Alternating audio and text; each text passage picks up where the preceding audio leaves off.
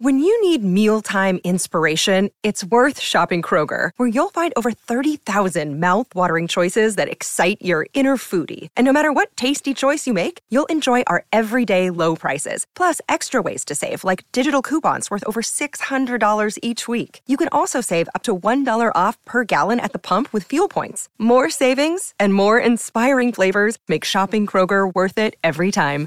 Kroger, fresh for everyone. Fuel restrictions apply.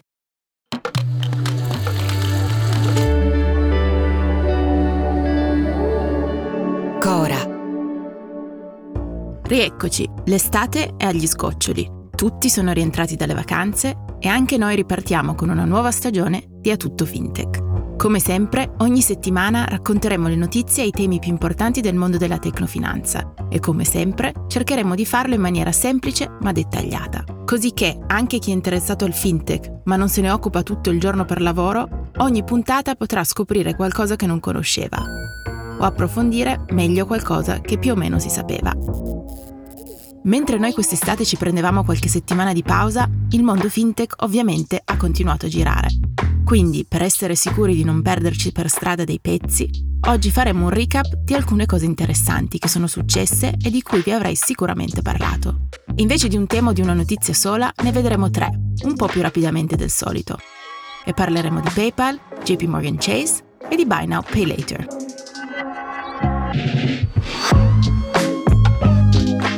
Io sono Anna Herrera e questo è A Tutto Fintech, un podcast di Cora Media. PayPal announces the launch of its US dollar backed stablecoin. With this release now, the fintech company aims to, quote, contribute to the opportunity stablecoins offer for payments. Agli inizi di agosto, PayPal ha annunciato il lancio di una stablecoin chiamata PayPal USD, il cui valore è ancorato al dollaro americano. Però alt, non corriamo troppo e andiamo con ordine. Prima di tutto, cos'è uno stablecoin?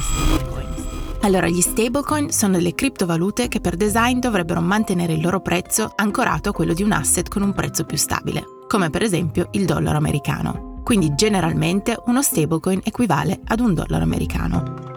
Gli stable sono stati creati per provare a risolvere uno dei problemi più grandi dei pagamenti digitali in cripto, la volatilità, cioè il fatto che il prezzo delle cripto, come i bitcoin, può cambiare tantissimo da un momento all'altro.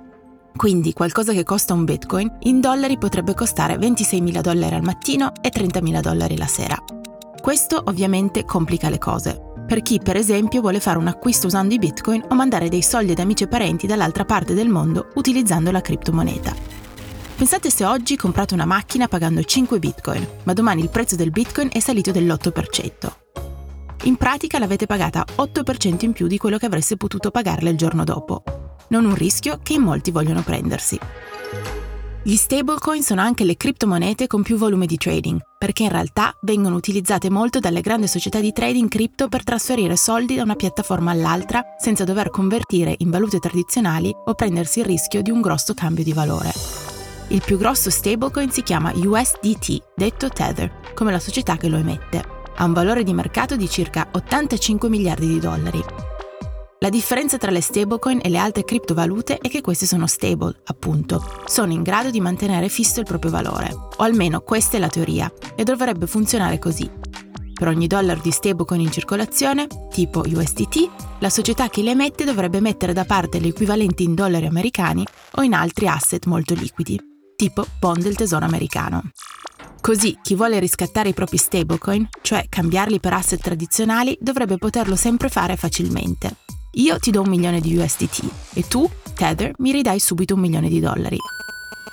Gli stablecoin sono un po' controversi però e non fanno proprio impazzire tutti i regolatori. Lo stablecoin algoritmico del progetto Terra, ad esempio, è collassato a maggio del 2022 e ha in pratica iniziato la crisi globale delle cripto. Il suo fondatore oggi è in prigione. E anche la stessa Tether, la società che emette gli USDT, è sempre al centro di molte polemiche, soprattutto da parte di chi non crede che per ogni USDT emesso Tether si sia messo davvero un dollaro da parte. Significa che oggi la società dovrebbe avere da qualche parte 85 miliardi di dollari o letteralmente in dollari o in asset molto liquidi. Tether dice che ce li ha. In passato però ha dovuto raggiungere un accordo con il New York Attorney General che l'accusava di aver mentito sulle riserve. Ad ogni modo, i regolatori finanziari non sono proprio super entusiasti di questa novità degli stablecoin. Ricordate che anche Facebook, che ora chiamiamo Meta, aveva tentato di lanciare uno stablecoin chiamato Libra, che poi aveva chiamato Diem? Non ce l'ha fatta. Neanche io forse ce la faccio con tutti sti cambi di nomi. Comunque è da allora che i regolatori e le banche centrali di tutto il mondo o sono rimasti un po' scettici sugli stablecoin oppure si sono proprio espressi contro. Per questo può sembrare strano che proprio adesso PayPal abbia deciso di buttarsi sugli stablecoin, ma in realtà lo sta facendo in un modo molto diverso da Facebook. Intanto non è PayPal ad emettere direttamente PYUSD, ma una società cripto regolamentata nello Stato di New York, chiamata Paxos. Inoltre PayPal, al contrario di Facebook, prima di lanciare il suo stablecoin, si è accertata che i regolatori competenti fossero al corrente del progetto e non avessero nulla da obiettare. Ecco, di solito nel mondo tech usa prima si fa e poi al limite si prova a chiedere scusa ed è un metodo che non funziona sempre benissimo in finanza e quindi da PayPal hanno deciso di non correre troppo e di rischiare il meno possibile. Dopotutto, seppur basata nella Silicon Valley, PayPal non è una società puramente tech come Meta, ma è una società finanziaria globale che da vent'anni è regolamentata in tutto il mondo. Questo me l'ha detto parola per parola proprio il CEO Dan Schulman prima del lancio, come a dire attenzione, noi siamo un'altra cosa e stiamo facendo le cose per bene. C'è anche da dire che forse nell'ambito delle stablecoin le cose stanno cambiando. Negli Stati Uniti si sta discutendo una nuova legge sugli stablecoin e in Europa l'argomento è trattato nella nuova direttiva europea sulle cripto. Ma gli scettici non mancano e c'è chi dice che il lancio dello stablecoin di PayPal è comunque un po' un salto nel vuoto. La società di San José però è convinta di riuscire dove Facebook aveva fallito.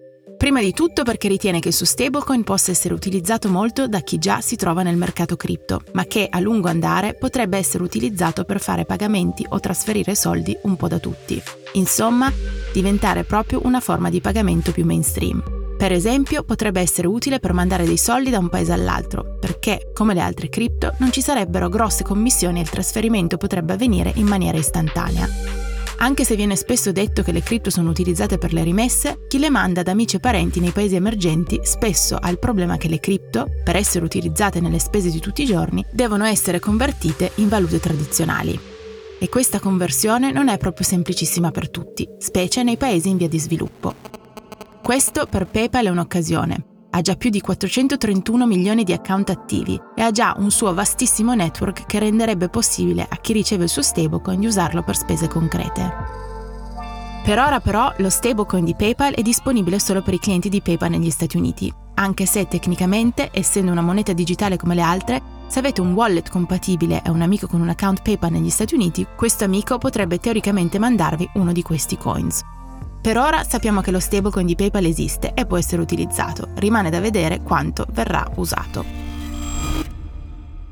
Ora rimaniamo più o meno sullo stesso argomento, perché PayPal non è l'unico colosso americano che si è mosso in questa direzione quest'estate. Secondo Bloomberg News, anche JP Morgan Chase, la più grossa banca d'America, sta esplorando l'idea di un deposit token. Attenzione però, non uno stablecoin, ma un deposit token, che sono due cose diverse. I deposit token sono essenzialmente una moneta trasferibile che rappresenta la richiesta di deposito nei confronti di una banca commerciale in forma digitale. In altre parole, una versione digitale dei depositi stessi. Questi token verrebbero costruiti utilizzando la blockchain, verrebbero emessi da una banca ma potrebbero essere trasferiti ad altre banche o wallet. Secondo Bloomberg, JP Morgan ha già costruito l'infrastruttura digitale necessaria per far funzionare il token, ma lo vorrebbe lanciare solo dopo aver ricevuto l'ok dei regolatori americani. Quando e se diranno che va tutto bene, JP Morgan potrebbe iniziare ad emettere i suoi token in meno di un anno. I fan di Deposit Token dicono che una moneta emessa da una banca commerciale usando la blockchain permetterebbe transazioni istantanee come con le cripto tipo Bitcoin, a differenza dei pagamenti tradizionali che ci mettono più tempo a essere saldati. JP Morgan non è alle prime armi nel mondo blockchain, anzi tra le società di Wall Street è sicuramente una delle più attive. Qualche anno fa ha lanciato JPM Coin, che nonostante il nome non è un token. È un sistema di pagamento interno che consente ai clienti corporate della banca di trasferire dollari e euro usando la blockchain. I trasferimenti in JPM Coin però si possono fare solo tra due conti di JP Morgan, mentre il deposit token potrebbe essere trasferito al di fuori dei sistemi della banca. A giugno JP Morgan mi ha detto che aveva trasferito circa 300 miliardi di dollari con JPM Coin, che sono tanti soldi, ma una porzione veramente minuscola dei 10 trilioni, sì trilioni in transazioni in dollari US che la banca processa ogni giorno. E quindi, cosa succederà con questo deposit token? Vedremo. Ovviamente, come abbiamo detto la scorsa stagione, è importante notare che è vero che le banche sono al lavoro per implementare sistemi blockchain in finanza tradizionale ed è vero che sperano che questa tecnologia possa aiutarli a snellire i loro processi e a risparmiare. Ma è vero anche che ad oggi di risultati concreti ce ne sono stati ancora pochissimi. Ci sono applicazioni live come JP Morgan Coin, ma di soldi non se ne risparmiano ancora molti. E ora, per l'ultima notizia di questa puntata, cambiamo. Parliamo veramente veloce veloce di Buy Now Pay Later, ossia compra ora, paga dopo. Ci avevamo già fatto una puntata di Mondo Fintech, il precursore di questo podcast, e nel frattempo di novità ce ne sono state parecchie. Prima però facciamo un ripassino. Il Buy Now Pay Later è quella forma di pagamento, o prestito a seconda di chi ne parla, che consente di comprare qualcosa online e pagarla dopo a rate generalmente senza interessi. Compri un paio di scarpe online e le paghi in tre mesi in tre rate. È nata diversi anni fa, ma è esplosa durante il Covid, quando lo shopping online stava crescendo. Le principali società nel settore sono la svedese Klarna e l'australiana Afterpay. In Italia c'è Scalapay. Dunque, dopo una crescita esponenziale nel periodo post-Covid, le società di Buy Now Pay Later stavano avendo qualche difficoltà. Klarna, ad esempio, qualche tempo fa ha visto la sua valutazione crollare. E in contemporanea sono aumentate le critiche di chi teme che il Buy Now Pay Later stia facendo indebitare più persone, specialmente quelle giovani. C'è anche chi è preoccupato che pur essendo nato per facilitare spese più grosse, questo sistema venga utilizzato per comprare a credito cose più essenziali, specialmente con il rincaro del costo della vita. Dunque, negli ultimi tempi su questo ci sono stati diversi sviluppi. Il primo è che ad agosto Block, la società fintech fondata e diretta da Jack Dorsey, il fondatore di Twitter, ha annunciato che avrebbe chiuso ClearPay, di cui è proprietaria, in Italia, Spagna e Francia. Dorsey ha detto che quel tipo di business richiede molti investimenti e che i mercati non avevano ancora visto la crescita e i profitti che Block sperava.